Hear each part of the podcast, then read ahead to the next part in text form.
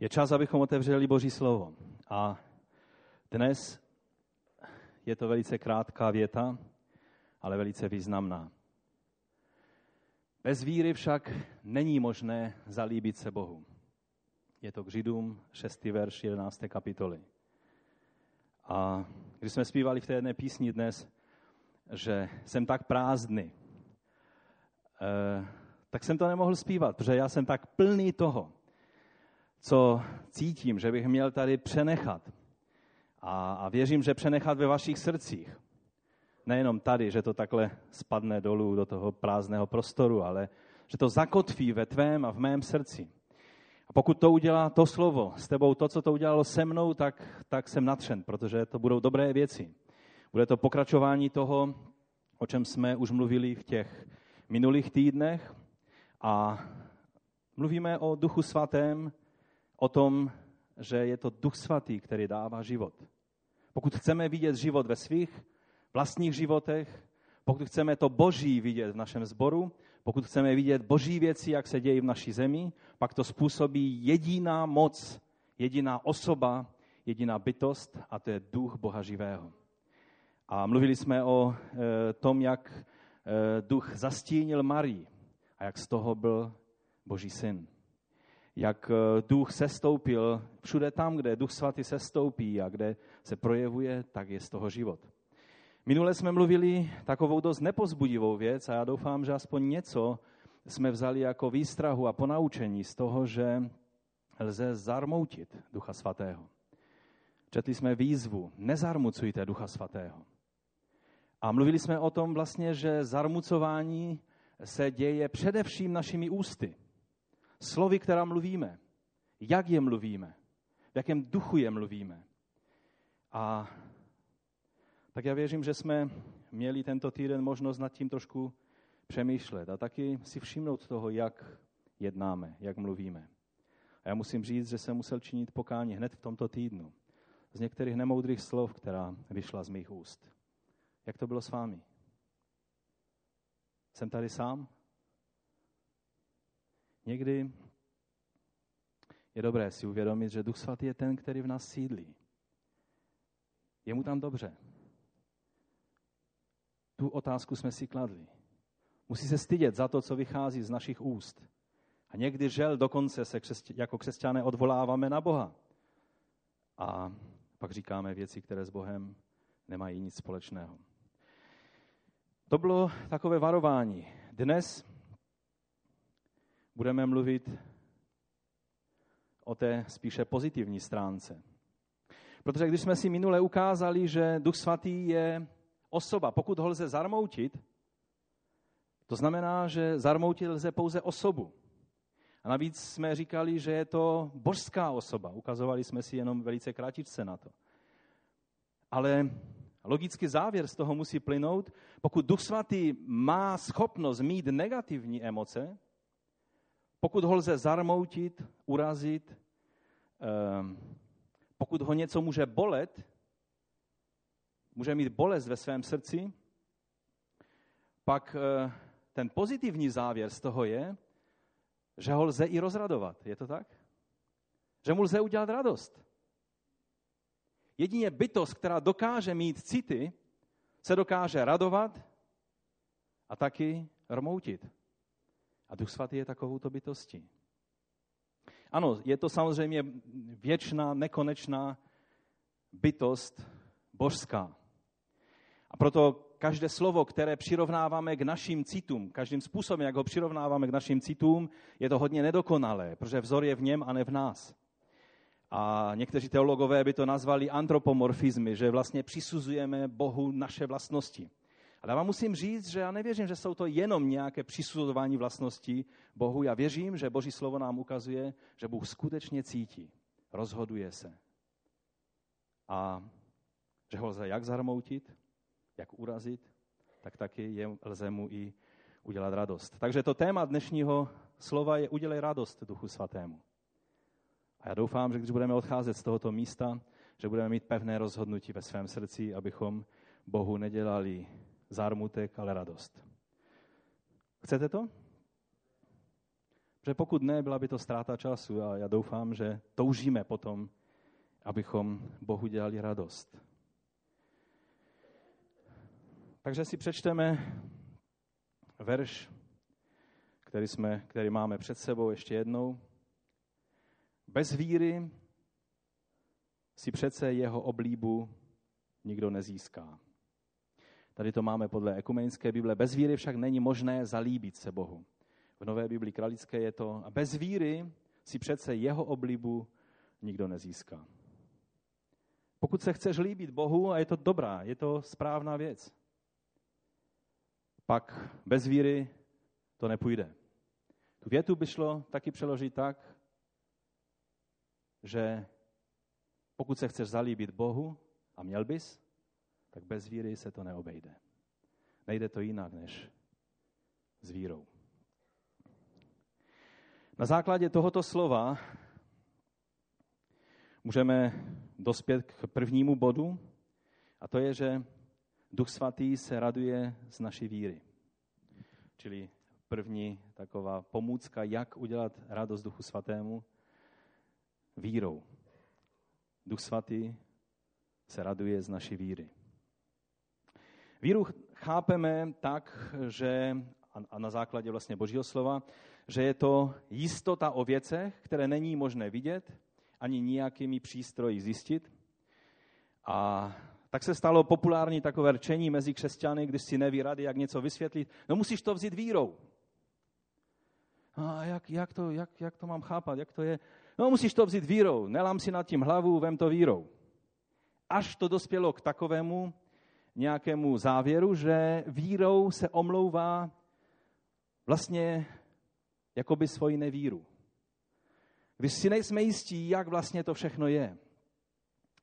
Když si nejsme jistí, jestli to vůbec je.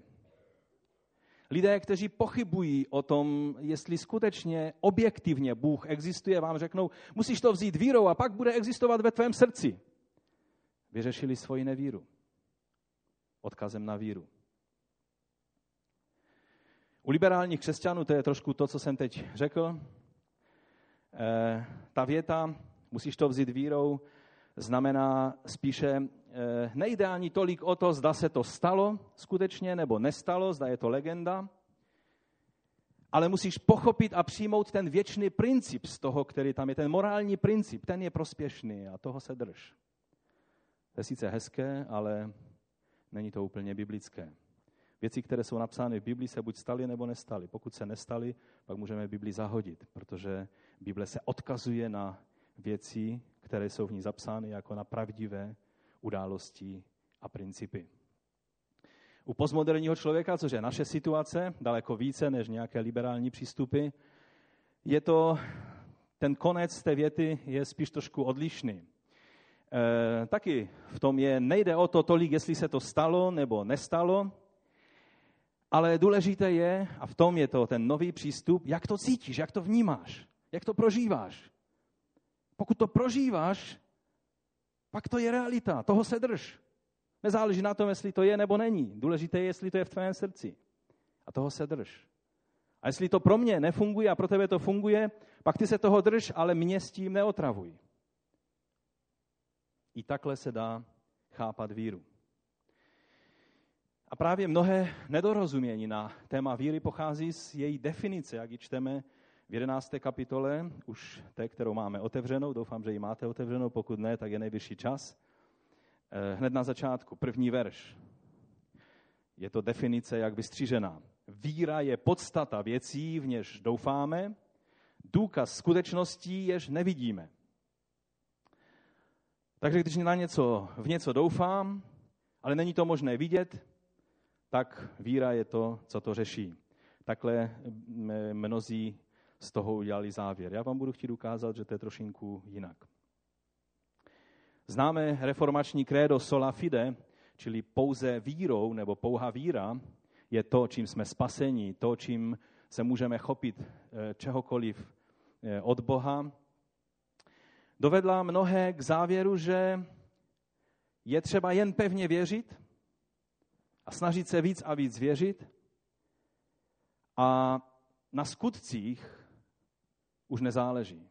Jsme přece spaseni vírou a ne ze skutku. A proto víra je to, na čem záleží a skutky s tím nemají co dělat. Já vám chci říct, že to je falešná představa. Jsme spaseni vírou. Ale víra má skutky.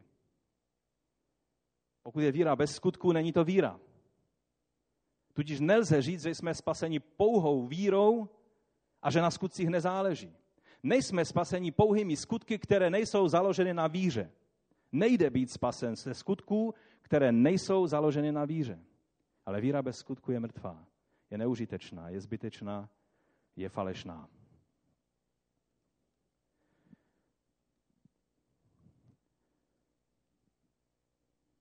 Takže pokud chceme skutečně Duchu Svatému udělat radost, tak jak vidíte, je dost důležité, abychom pochopili, co to ta víra je. A Bohu můžeme udělat, a proto jsem řekl, že jsem toho tak plný, toho všeho, že věcí, kterými můžete udělat Bohu radost, je spousta. Třeba mluví se v Novém zákoně o oběti milé, Bohu příjemné. Taky lze udělat radost, tam se to týká peněz. Lze udělat radost Bohu penězi? Ano, penězi. Ale to je na jiné téma. Dneska jsem z toho celého obrovského hromady věcí, kterými můžeme udělat Bohu radost, vybral tu nejpodstatnější, bez které nelze se líbit Bohu, jak jsme, jak jsme četli. A to je naše víra. Ale třeba, abychom pochopili, co to ta víra je. Protože bez ní neuděláme Bohu radost. Dám vám otázku. Na čem byla, byl založen vztah prvního člověka, Adama a Evy a Boha? Na čem byl založen jejich vztah?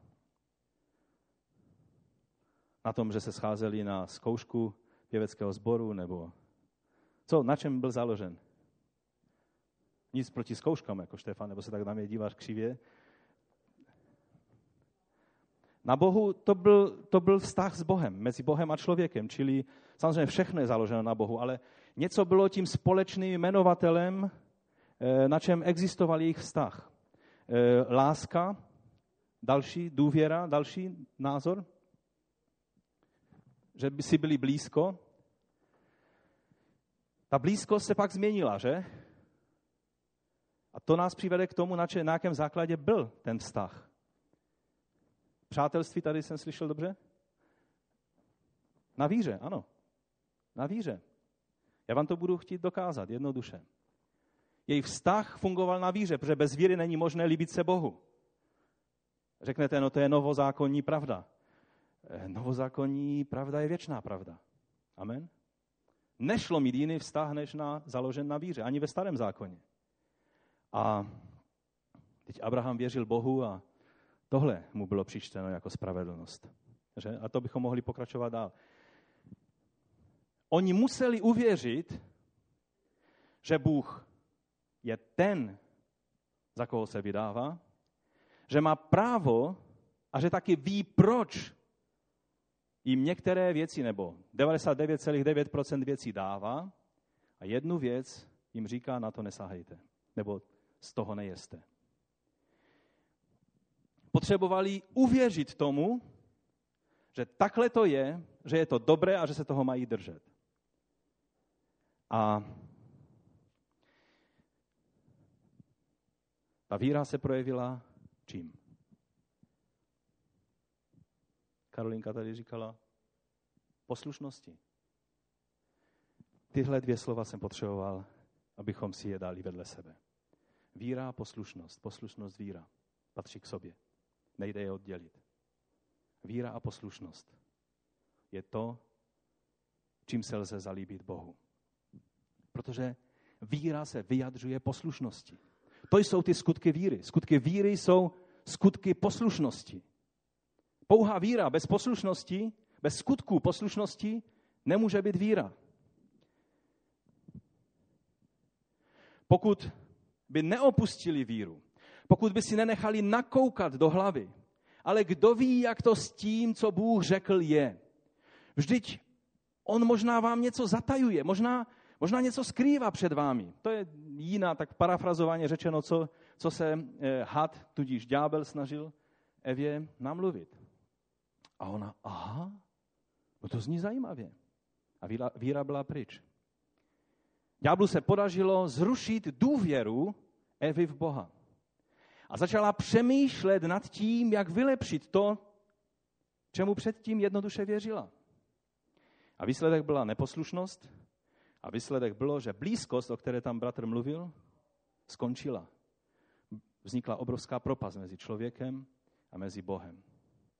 A jedině to, že se zpátky vybuduje a díky Pánu Ježíši Kristu, který zpátky tuhle mezeru zacelil skrze svoji oběť, můžeme zase mít vírou vztah s Bohem.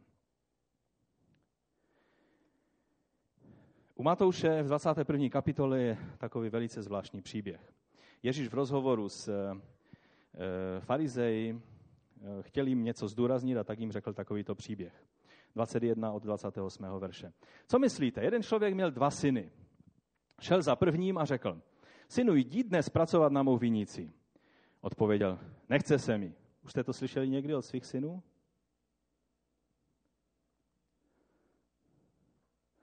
Někteří synové jsou velice ochotní, ale někteří synové nejsou zas tak ochotní. Já jsem vděčný pánu, že jsem byl požehnán ochotnými syny. Ale já jako syn jsem to svému otci nedělal tak jednoduché. A někdy vzpomínám na situace, kdy jsem neřekl ta správná slova. Ale pak jsem šel a udělal jsem to. Potom šel za druhým a řekl mu to též. Ten syn, ten věděl, jak říct správná slova. To byl takový ten nábožný syn. Ano, pane, půjdu.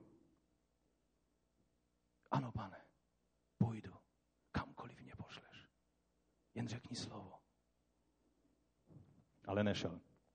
To stále čtu Bibli a tam to byla moje vsuvka, ale vracím se zpátky, takže já vám to přečtu, abyste věděli, co je Bible a co jsou moje komentáře. Potom šel za druhým a řekl mu to též. A ten odpověděl, ano, pane, půjdu, ale nešel. Který z těch dvou naplnil otcovu vůli? Ten první, řekli farizeové. Ježíš jim odpověděl, amen, říkám vám, že celníci a nevěstky jdou do Božího království před vámi. Když vám Jan přišel cestou spravedlnosti, nevěřili jste mu. Ale celníci a nevěstky mu věřili. Ale ani potom, co jste to viděli, jste si nerozmysleli, že mu uvěříte. Nevěstky a celníci. Ani jedna kategorie se mi moc nelíbí. Jak je možné, že takovýto hříšní lidé, že celníci tehdy bylo synonymum hodně hříšných lidí, jak je možné, že tito lidé předcházejí ty spravedlivé, znalé písma, dodržující všechny halachy, čili e, tradice rabínů a, a vše učení zákona. Jak je možné, že nějaký člověk z ulice by předešel do Božího království tyto vznešené pány. Já vám řeknu jak. Tito lidé nedokázali mluvit správná slova. Je to legrace poslouchat některé takové lidi z takového prostředí, když se obrátí a tak se snaží mluvit tím jazykem takovým, který slyší, že křesťané mají rádi, ale nejde mu to a stále tam strká taková ta slova, která vám z toho pak uši puchnou. Už jste to zažili? Když se setkáte s lidmi, kteří se čerstvě obrátí a obrátí se z takového hodně hrubého prostředí, tak tu a tam to slyšíte. Ale já vám chci říct, Bohu to, ne, že by Bůh měl rád tato slova, ale on má způsob, jak se vypnout v takových chvílích. Protože on ví, že nezáleží na slovech, ale záleží na skutcích. Farizeové věděli přesně, jaká slova použít. Chvála pánu. Haleluja. Bratře, sestro, miluji tě. Bůh mi řekl. Pán mi dal. Pán šel. Pán udělal. Všechno vím, co mám říct. A skutek utek. To je farizejství. A Ježíš řekl, je lepší, když občas ti ještě ujede nějaká to, nějaké to slovo, které není košer. Ale ať tvůj skutek je podle Boží vůle. Víte, totiž je velký rozdíl v jedné věci. Zarmoutit Ducha Svatého můžeme svými slovy. Někdy ho hodně urazíme svými slovy. Ale to třeba, když už si křesťanem deset let a stále ti taková ta všelijaká slova ujíždějí. Ale radost Duchu Svatému nejde udělat slovy. Můžeš používat všechna správná slova. A Duch Svatý tak na tom trůně tvého srdce sedí a říká si, no fajn, co bude dál? Slova ti jdou. To se ti to mluví. Teď ukáž, že to myslíš vážně. Rozumíte? Slovem lze urazit, protože z toho, čeho je plné naše srdce, tím ústa oplývají. A velice často oplývají věcmi, kterými uražíme Ducha Svatého. Ale to, na co Duch Svatý čeká, čím mu uděláš radost, není to, že špatná slova vyměníš za ta správná slova.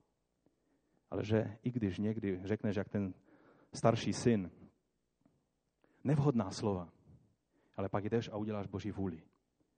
A celkový výsledek je, že Bůh se raduje.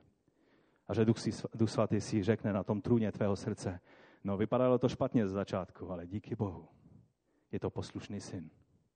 Udělal, co ví, že je správné. Tento druhý syn, víte, Jakub byl takovou třetí generací už ve sboru. Abraham byl jeho děda, Izák byl jeho otec. A Jakub přesně věděl, jak se má chovat, co má dělat, jak má říkat věci. Uměl v tom chodit. Ale muselo přijít Betel a muselo přijít Peniel, aby skutečně přestal mluvit správná slova. No, taky tam byla ta dlouhá biblická škola u pána Lábana, který mu dával pořádně zabrat. A pak to byl Jakub, který věděl, že záleží na správných krocích a ne na správných slovech.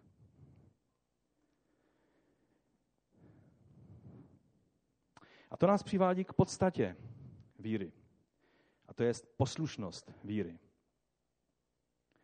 Víra nemusí vidět vše, nemusí rozumět všemu.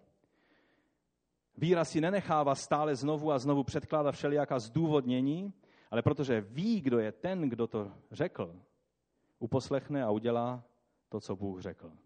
To je taková moje narychlo uvařená definice víry. Je mnoho věcí, nad, kterými my máme otazníky. Mnohé otázky, které ti někdo položí ze světa, řekneš, já nevím, jak to je. Ale znáš svého pána a víš, že se mu vyplatí důvěřovat. Opřeš svoji víru o jeho slovo. Když máš na výběr, asi na křižovatce, tak vybereš jeho cestu a víš, že je to správné, i když ovoce možná v tomto životě, tady pozemském, už neuvidíš.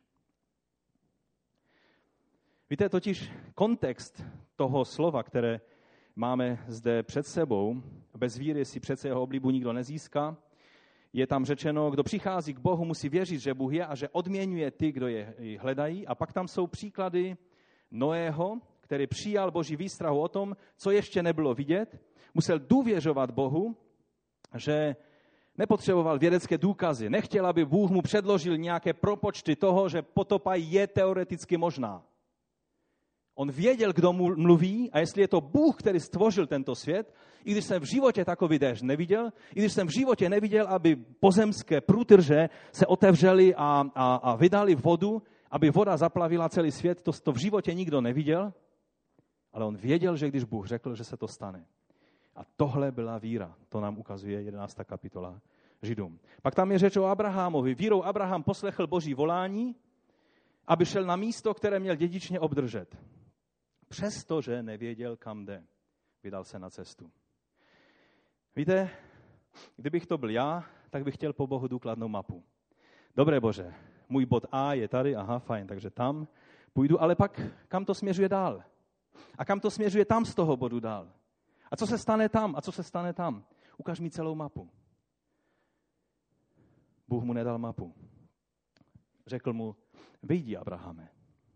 Když bychom to přirovnali k takovým tělesným prostředkům, tak mu nedal Bůh mapu, ale dal mu určitým způsobem GPS. Já sice GPS nepoužívám, eh, ale jestli aspoň trochu chápu jeho princip, tak to není důkladná mapa, kterou máte před sebou předloženou, ale když zadáte ten cíl, a je dobré v životě, aby nám ho zadal Bůh, a ne my sami, pak vám to vždycky ukáže tu další, ten další krok. Samozřejmě, možná, že tam lze si nahledat ty další kroky, ale to podstatné, v tom božím GPS Abrahamovem byla první zatáčka a za ní už neviděl. První křižovatka věděl, co má udělat. A kdyby on řekl, no bože, to budeš muset mít trošku víc vysvětlit. To ovlivní celý můj život. Ty mi zrušíš všechny vztahy, které jsem tady v úru chaldejském měl. Bože, to ovlivní mou kariéru, to ovlivní můj život, to ovlivní eh, všechno. Abraham měl víru, protože se neptal Boha na víc. Když mu to GPS ukázalo, jeď k první křižovatce a odboč vpravo, tak jel k první křižovatce, odbočil vpravo a teprve tam čekal, že dostane další instrukce. Tohle je víra. Tohle je víra. Jak se to dá říct jinými slovy? Tohle je poslušnost božímu vedení. Amen? Víra poslušnost. To jsou dvě věci, které patří k sobě. Četl jsem takový příběh o Edisonovi, když on strašně chtěl vytvořit fonograf, přístroj, eh, do kterého se dá ukládat eh, lidský hlas. A jak to mezi věci bývá, tak oni myslí a vymyšlejí věci a pak jsou určití dělníci, kteří prostě ty, ty, ty, ty modely různé eh, podle toho, co oni řeknou, vytvářejí. A tak on přinesl do dílny toho, kterého si prostě výrobce těch různých modelů a pokusných přístrojů a řekl, takhle a takhle, to a to udělej. A ten člověk se na to podíval a říká, to v životě nemůže fungovat. Co pak někdo někdy slyšel, že se lidský hlas dá uložit do nějaké mašinky?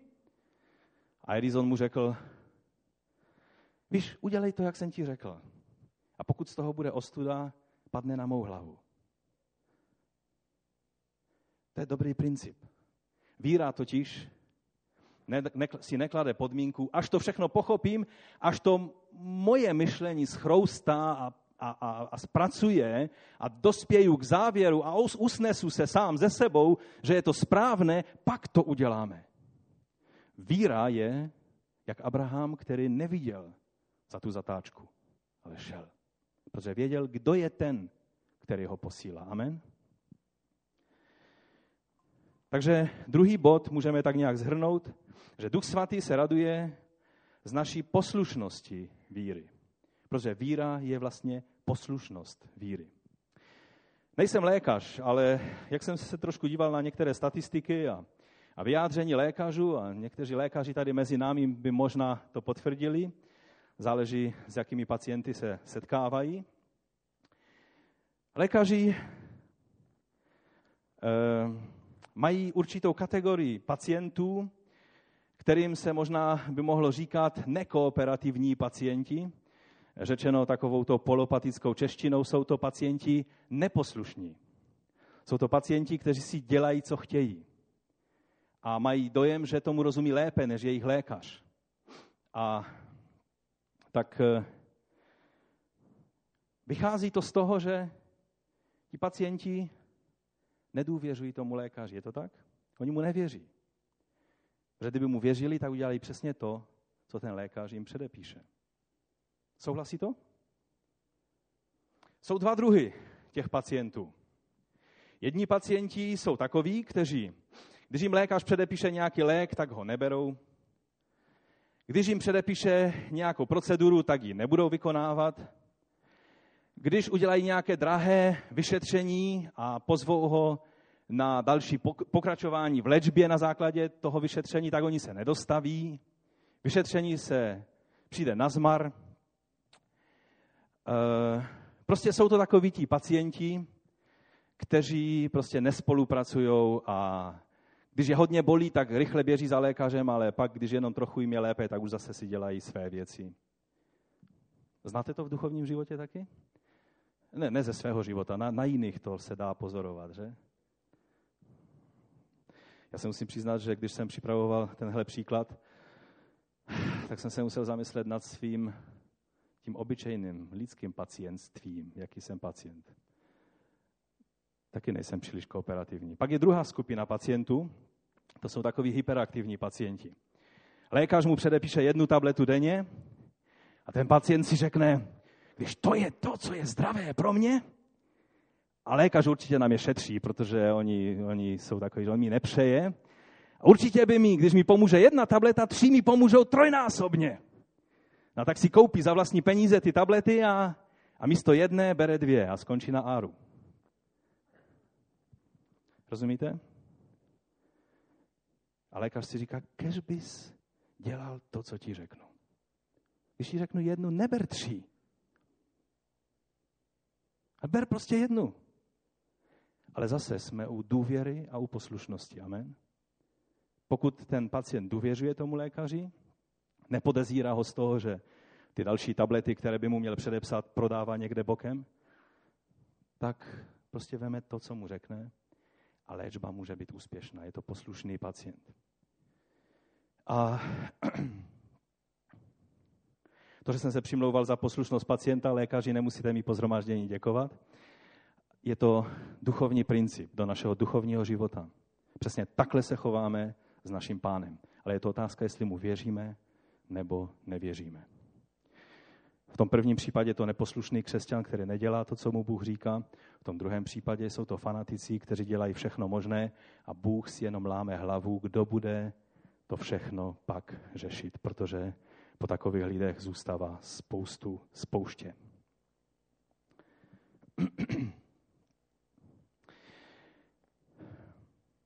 Za druhé světové války se situace v Africe dostala dost do takové svízelné situace a hrozila tam totální blamáž spojeneckých vojsk, protože na straně Německa tam bylo skvělé velení, ale na straně spojenců to velení pokulhávalo hodně. A tak se rozhodlo spojenecké velení tam poslat zkušeného generála Montgomeryho, který tak jenom na okraj byl velice zbožným křesťanem. A Montgomery si bral příklad u poslušnosti podle Bible, jak Bible ukazuje model poslušnosti. A takže situace, když on nastoupil, se začala e, pak lepšit a při, dovedla až k vítězství spojence. Jeho heslo totiž bylo, že tak jako předtím, každý rozkaz byl námět k diskuzi. Když ten velitel něco řekl, tak ti další to brali jako dobrý námět k tomu, aby se o tom diskutovalo. U Montgomeryho, když přišel, tak řekl, že rozkazy nebudou námětem k diskuzi, ale námětem k akci. A poslušnost byla řešením pro tu africkou situaci. Víra a poslušnost jdou ruku v ruce. Římanům první kapitola, osmi verš, je řečeno o, řím, o římském sboru, že o vaší víře mluví celý svět. Především za vás všechny děkuji svému Bohu skrze Ježíše Krista. Vždyť o vaší víře mluví celý svět. A pak v 16. Na, úplně na závěr epištoly Římanům, 19. verš 16. Eh, kapitoly, je řečeno, o vaší oddanosti se ale ví všude. Mám z vás radost, ale přeji si, abyste byli moudří, pokud jde o dobro a nevinní, pokud jde o zlo. To slovo oddanost je klasické slovo poslušnost. Nevím, proč je přeloženo oddanost, ale oddanost asi zřejmě v češtině, já to tak necítím, ale asi zřejmě znamená to též jako poslušnost. Čili vědělo se o jejich víře a jejich víra byla opravdová, protože vypůsobovala poslušnost. Poslušnost a víra. To je věc, kterou nelze oddělit. První Petrova 1, 14 a 16 říká, jako poslušné děti nedejte se opanovat žádostmi, které vás ovládali předtím, v době vaší nevědomosti, ale jako je svatý ten, který vás povolal, buďte i vy svatí v celém způsobu života. Vždyť je psáno, svatí buďte, neboť já jsem svatý. Víte, ano, sola fide, pouhá víra. Ale ta víra mě musí vést ke svatosti. Pokud mě nevede, pak to není víra. Víra mě musí vést k poslušnosti, protože pokud mě nevede k poslušnosti, pak se ne, nemohu chlácholit tím, že jsem spasen pouhou vírou a na mých skutcích nezáleží. Tvé skutky mluví o tobě, jestli máš víru nebo nemáš víru.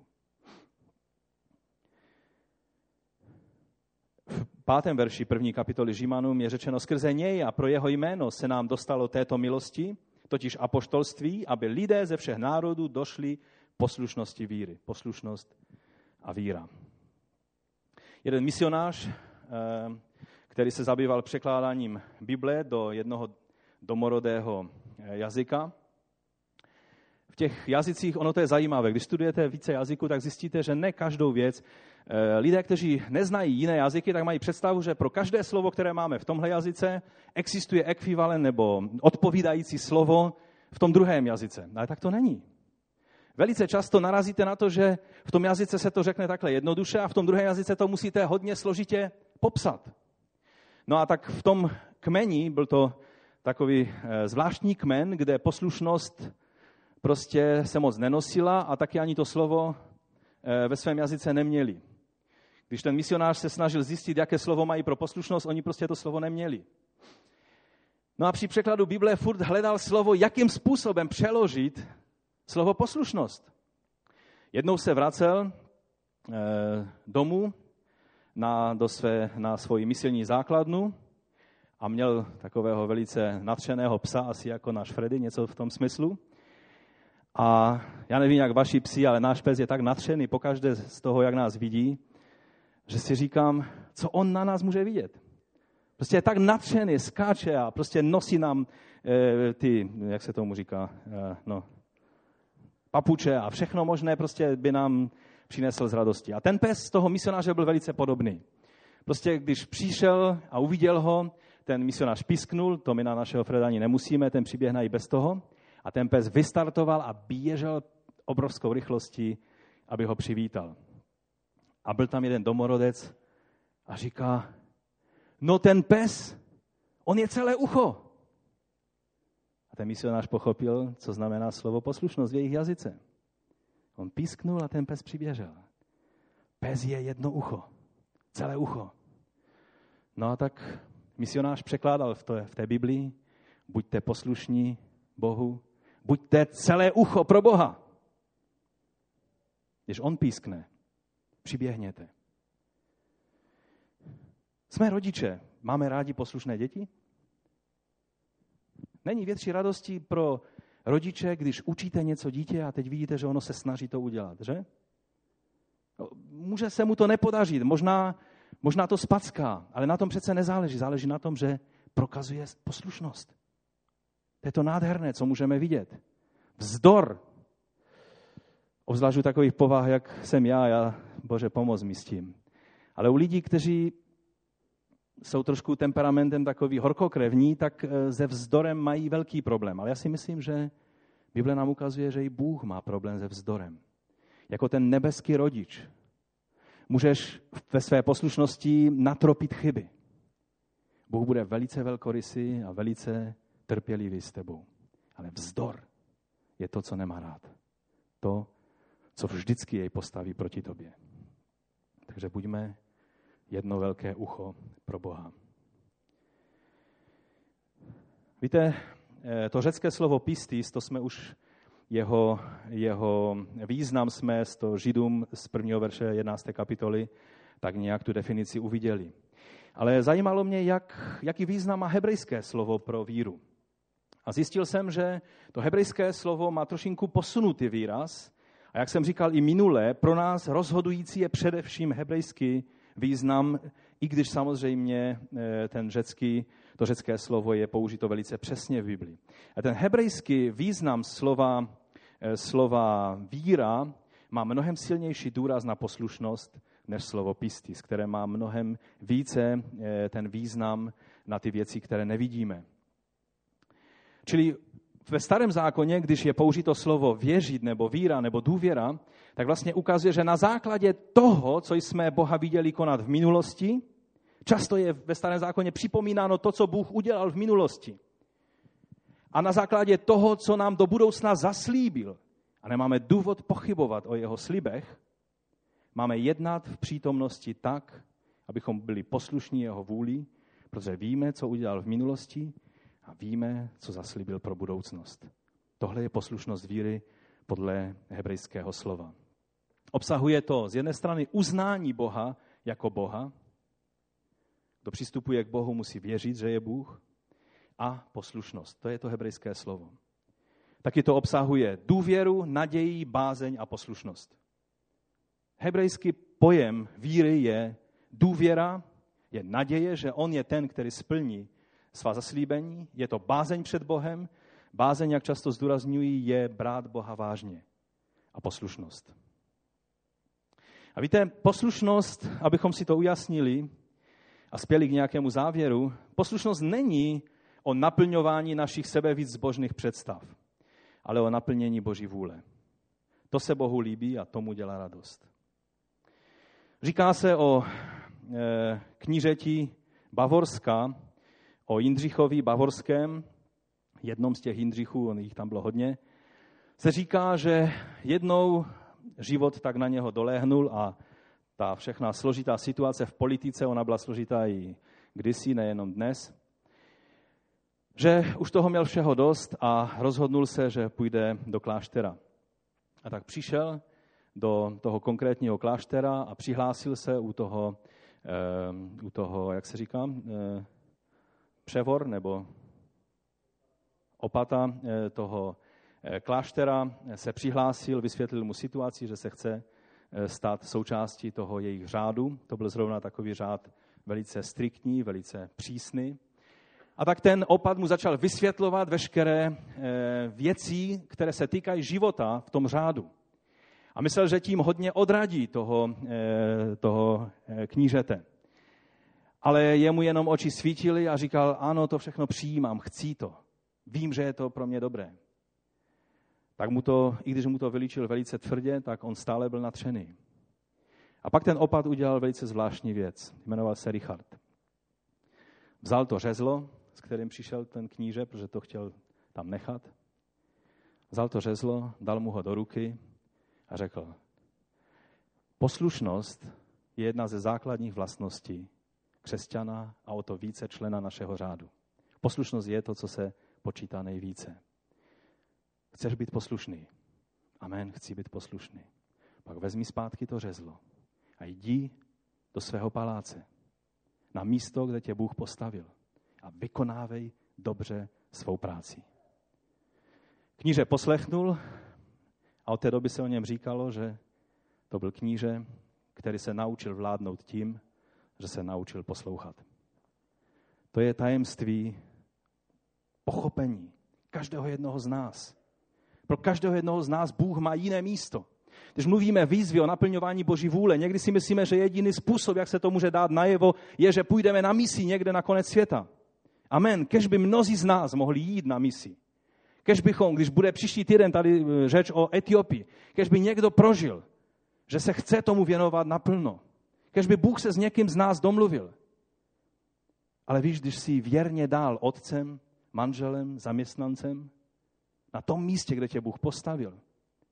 Protože naplňování Boží vůle nikdy není útěk ze situace, ale je oběť něčeho. Když někdo nemůže si najít práci a a viděl jsem dokonce takové inzeráty v tisku. Nemohl si najít práci, no tak si myslel, že v církvi se možná nějak upíchne. Já vám chci říct, práce pro Boha není řešení žádných věcí, ale je to obětování všeho jiného proto, abych mohl naplnit Boží vůli v poslušnosti. A to ať si matkou, otcem, zaměstnancem, zaměstnavatelem, nebo misionářem, nebo pastorem. Amen. Ve starém zákoně je jedna postava, která je velmi tragická. Je to první izraelský král Saul. V první Samuelově v 15. kapitole čteme takové zvláštní Samuelovo prohlášení. 22. verš. Těší snad hospodina zápaly a oběti, jako když ho někdo poslušností ctí? Poslouchat je lepší, než obětovat. Věnovat pozornost je nad tuk beraní. Hříchem jak věštění je totiž spoura. Špatná jak modlařství je své vole. Protože jsi odmítl slovo hospodina, on tebe odmítl za krále. To je jedno z míst, které je velmi přísné. A jsem rád, že někdy v nebi budu moci dostat plnou odpověď. Proč se tak se Saulem stalo, jak se stalo. Ale ta, ta situace nastala po celé sérii určitých nedůsledností, kterých se Saul dopustil. Z jedné strany se cítil velice malý a nepatrný ve svých vlastních očích. Ale z druhé strany byl velice své hlavy a dělal věci svým způsobem. a ne v poslušnosti, jak mu uložil Bůh. Jednou, když celý lid byl zhromážděn a Saul byl připraven, že čekaj, a čekali už jenom na Samuele, aby se dostavil, aby mohli obětovat, že Saul nebyl knězem, on byl králem. Král měl svoji roli, kněz a prorok měl svoji roli. A Samuel se nějak opozdil. A jestli Saul byl trochu jak já, já nemám rád, když se někdo opozdí. Když mě někdo řekne, v 9 hodin budu tam a tam, pak to znamená minutu před devátou, minutu po deváté, každý jiný čas už není 9 hodin. To je celkem jednoduché na spočítání. A Samuel nemá nepřijít. A pak Saul udělal věc, kterou neměl udělat. Viděl, že všichni lidé čekají, že se začali rozcházet a on potřeboval sjednotit armádu. On byl dobrý vojevůdce. Také když čtete historické záznamy a komentáře světských historiků o izraelských králích, tak se bude mluvit o Saulovi, ne tolik o Davidovi. Protože Saul jim připadá jako dobrý vojevůdce s tragickým koncem. A tudíž on strategicky rozhodnul, je třeba obětovat, nemůžeme dále čekat. A tak udělal krok, který byl velice pošetilý, nedůsledný a neposlušný vůči Bohu. Pak, když Jonatan, jeho syn, to byl velice dobrý přítel Davidův a byl to člověk, který byl velice odvážný a dobrý bojovník.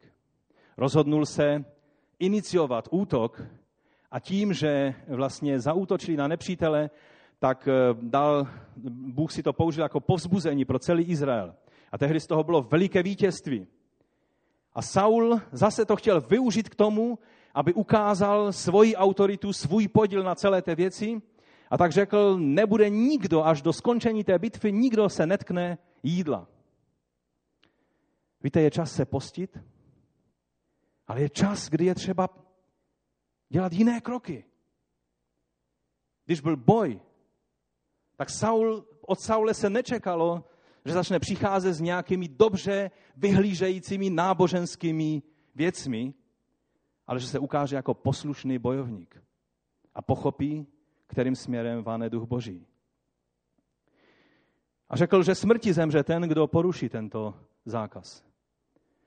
Bylo to velice pošetilé, protože ten, kdo to porušil, byl jeho syn Jonatan, který byl původcem toho vítězství. A Saul samozřejmě zase pod tlakem lidí uhnul před svým vlastním slibem a byl nedůsledný. Samozřejmě, kdybychom četli v Biblii, že nechal svého syna Jonátana popravit, bylo by to kruté a strašné. Ale proto neměl ta slova říkat. Ale vidíme, že on zase se ukázal jako nedůsledný, že víc hleděl na názor lidí, než na Boha. A pak byla situace s Amalekovci. To byl jediný úkol, který Saul měl od Boha. Protože Amalekovci nedovolili Izraelcům projít pouští a bojovali s nimi a stěžovali jim cestu, když šli z Egypta, Saul dostal úkol, že má se vypořádat s Amalekovci a má je vyhubit jako klaté. A já nechci, abychom se pouštěli do hodnocení z našeho dnešního hlediska 21. století, situace, která byla před několika tisíci lety. Ale jde mi o to, že to byl jediný úkol, který měl Saul udělat. A on, když to udělal, zase lidé říkali, no ale podívej, tam ten osel a tam ten bík a ten velbloud a ta dívka a ten a tamten. A to všechno dobré vzali k sobě. A když přišel Samuel, tak řekl ta slova, která jsme četli. Víš, možná si před lidma vypadal zbožně. Protože oni vzali ten veškerý dobytek, oni ho vzali a řekli, abychom to obětovali hospodinu Bohu. Co Bůh chce víc? Chce, aby ses ukázal jako zbožný. Aby se třikrát denně na viditelném místě modlil. Aby si dělal věci, které, které v očích jiných lidí budou velice zbožné. A nebo chce, aby si vykonal to, k čemu tě povolal. Co víš, že je jeho vůle. A proto Samuel mu řekl, co pak se Bohu líbí víc. Obětování a všechny ty náboženské úkony, než jednoduchá poslušnost. A pak mu říká, neposlušnost je horší, nebo je ve stejné kategorii jako čarování a jako klánění se cizím bohům. To je ta nejhorší věc, kterou můžete vůči Bohu udělat. A neposlušnost je v této kategorii. Víte, hodně jsem o tom přemýšlel. To bylo to, kvůli čemu Bůh musel odejmout svého ducha, který byl zarmoucen nad životem Saula. A duch Boží se stoupil na Davida. A rozdíl mezi Saulem a Davidem nebylo, že Saul hřešil a David ne. David udělal některé nejodpudivější hříchy, které si dokážeme představit. Už jsme několikrát o tom tady mluvili. Ale o Davidovi je řečeno, on splní vše, co mu přikážu. A pak ve skutcích čteme, David naplnil boží záměry ve své generaci. A pak usnul a byl připojen ke svým otcům. Rozumíte? To je to, co se Bohu na Davidovi líbilo. Ne jeho bezříšnost, protože ta neexistovala. David byl muž ze vším, ze všemi chybami, ze vším negativním, někdy byl nedůsledný, museli ho jeho generálové napomenout, ale naplnil Boží vůli, Boží záměry ve svém životě, ve své generaci. A teď na závěr se podívejme na novozákonní příklady. Víra a poslušnost, poslušnost víry. Mluvili jsme o Marii několikrát teď v těchto týdnech. Marie, když se na ní podíváme, tak se rovná poslušnost. Když čteme o Marii, jak dostala to zvěstování od anděla Gabriele, že to, co se z ní narodí, že to bude syn Boží, tak Marie tomu nerozuměla, nevěděla, jak se to stane. Bylo jí vysvětleno, že jí zastíní Duch Svatý, který dává život. A pak 38. verš první kapitoly Lukáše říká, Marie na to všechno odpověděla, hlej, jsem služebnice páně, ať se mi stane podle tvého slova. Tehdy od ní anděl odešel. Když pozorujeme Marii po celý život Ježíše, tak víme jedno, že Marie byla člověkem, který věděl, co to je poslušnost Bohu. Ten film uh, Příběh zrození, pokud jste ho neviděli, stojí za to, abyste se na něho podívali, protože tam je nádherně ukázáno, čím vším musela projít. S čím vším to souviselo. Jí nejenom ukamenování, ale obrovské ponížení jí a jejímu manželovi. Ale je nádherné vidět, jak, a v tom filmu já se přiznám, mě se velice líbí, protože tam je ukázána ta lidskost z jedné strany a z druhé strany to, že Bůh si vybral dobře, koho si vybral jako pozemské rodiče svého syna. To, že Ježíš byl ten nejlepší člověk, který chodil po této zemi, to víme. Ale víte, třeba asi si Bůh skutečně dobře vybral, protože i ti další bratři, i když z začátku měli problém uvěřit v Ježíše, ale potom, když čteme o Jakubovi, spravedlivém, že takhle se mu říkal, tak mu říkali i jeho nepřátelé. Jakub spravedlivý, i židé, kteří neuznávali jeho víru v Mesiáše, tak říkali o něm, že je to muž spravedlivý. Měl obrovskou úctu. Byl to člověk, který věděl, co je poslušnost. Byl to člověk, který právě nám zapsal to, že víra bez skutku je mrtvá. Že nemá smysl mluvit o víře, pokud není pokrytá skutky víry.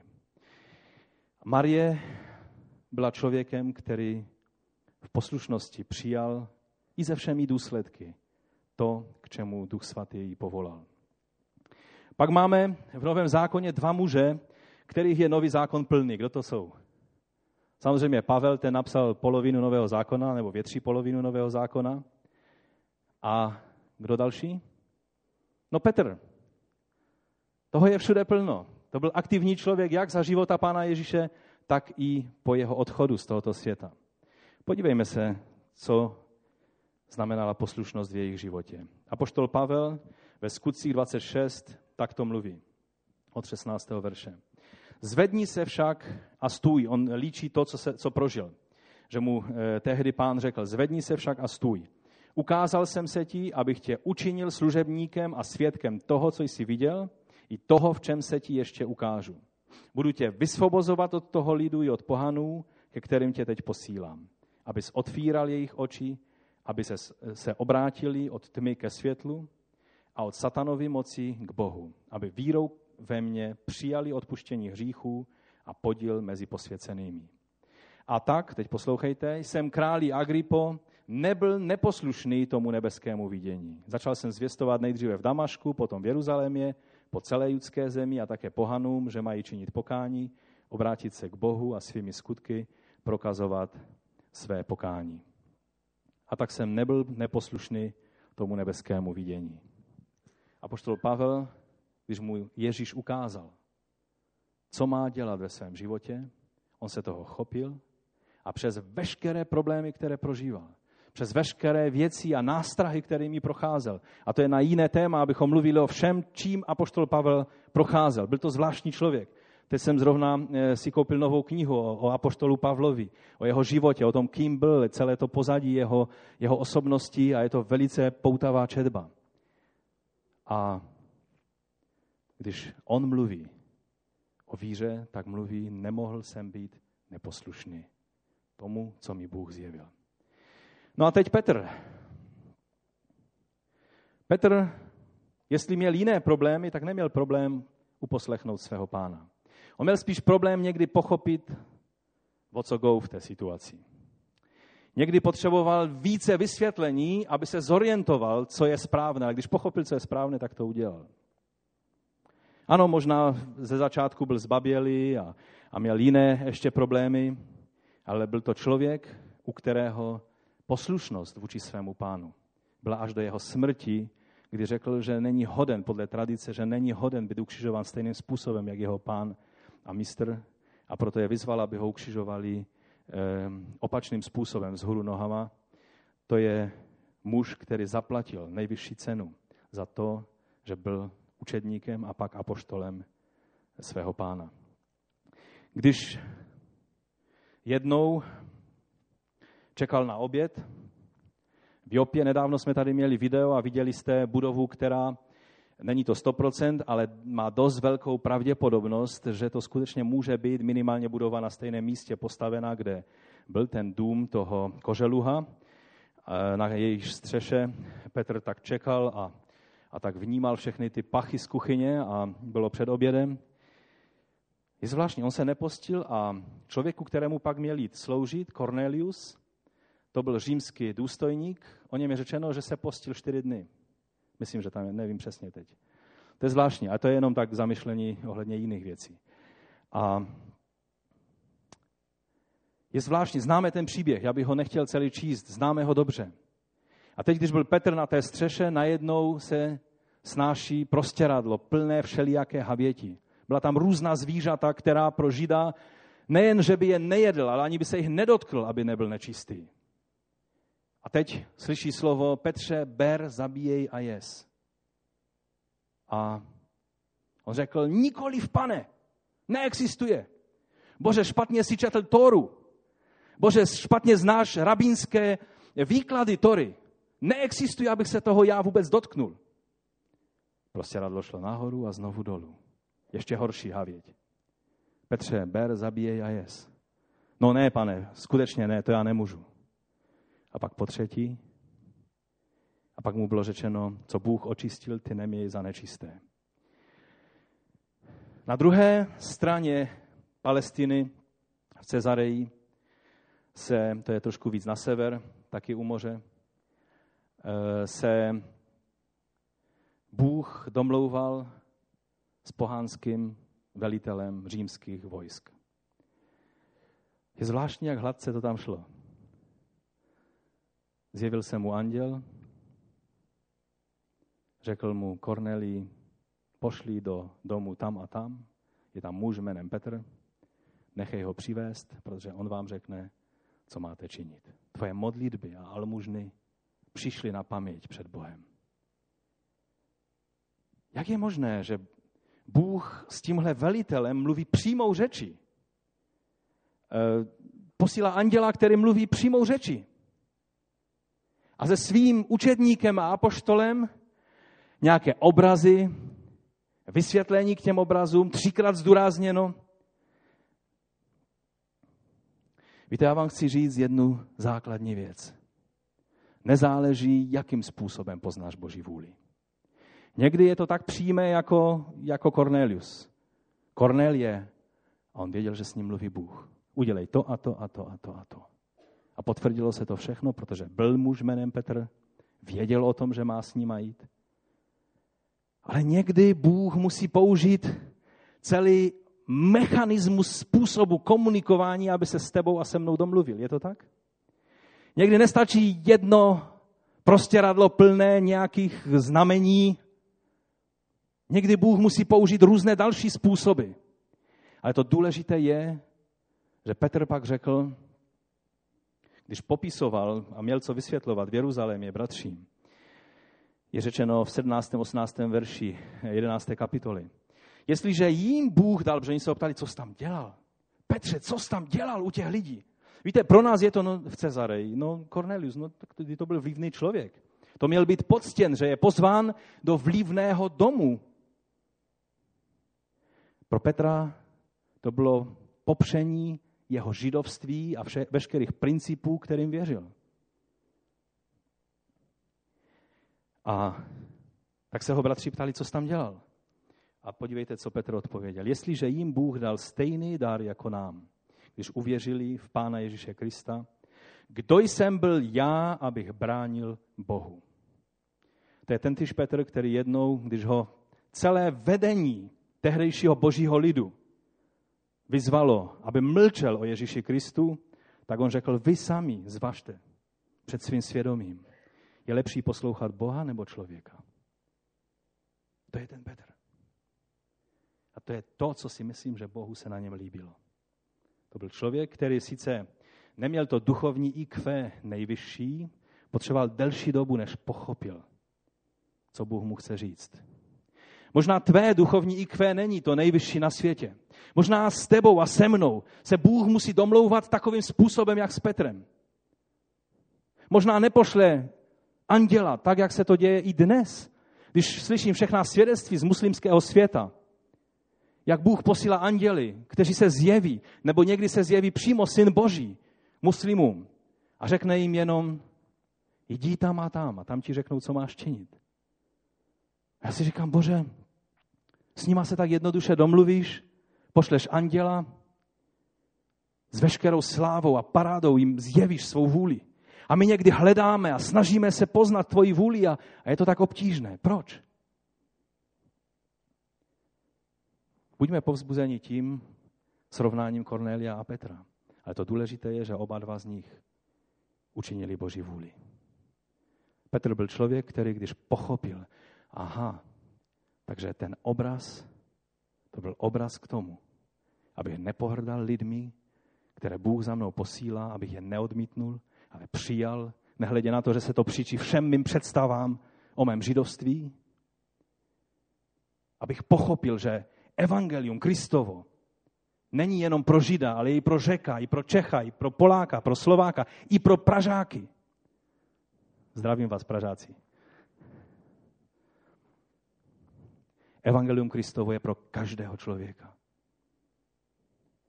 Petrovi to trvalo déle a to důležité je, že přijal a zařídil se podle toho. A to je poslušnost víry. Povstaňme k modlitbě. Pokud se souhlasíš se mnou a chceš se modlit o tuto milost, být jako Pavel, být jako Mária, která přijala, když Duch Svatý na ní sestoupil, tak to přijala se všemi důsledky, které z toho vyplývaly. Jako Petr, který přijal a zařídil se podle toho. Jako Pavel, který houřevnatě po celý život naplňoval to, co jednou pochopil, že pro něho je Boží vůle. Pane, pomoz nám mít takovouto poslušnost víry. Chceme ti učinit radost, pane. A víme, že jediný způsob, jak to je, je skrze víru. Bez víry se nejde tobě zalíbit. A my toužíme, abychom byli přijatelní pro tebe. Abychom způsobili radost, abychom způsobili úsměv na tvé tváři. Duchu svatý, pomoz nám. Ty, který přebýváš v nás, ty, který jsi s námi, ty, který uschopňuješ naše duchovní životy, aby mohli žít, tak tě prosím, zmocni nás. Dej, aby ovoce Ducha Svatého bylo v nás. Víte, to, když Duch Svatý se raduje, se projevuje jediným způsobem. Plnosti Ducha Svatého. To je způsob, jak se to projevuje. A plnost Ducha Svatého se projevuje ovocem Ducha. Tím, že jsme použitelní pro Ducha Svatého. Pane, já tě prosím, abys nám dal milost, aby tyhle věci mohly být pravdou v našich životech. Jako jednotlivců, jako rodin, jako zboru. Dej nám milost, pane. Chceme ti být poslušní. Ale my víme, že ty nečekáš dnes slova, ale že hledíš, jak jednáme v každodenních situacích, těch křižovatkách, ke kterým dospějeme ve svém životě. Pomoz nám se rozhodovat správně. Na základě poznané tvé vůle. Abychom nebyli pošetili jak Saul, ale abychom byli jako David, jako Maria, jako Petr, jako Pavel, jako jsi byl ty, který se naučil poslušnosti skrze to, co jsi vytrpěl. My tě chválíme a vyvyšujeme, pane náš. Amen. Ať vás pán požehná. Pojďme, zaspívejme ještě něco. Nějakou píseň víry na závěr.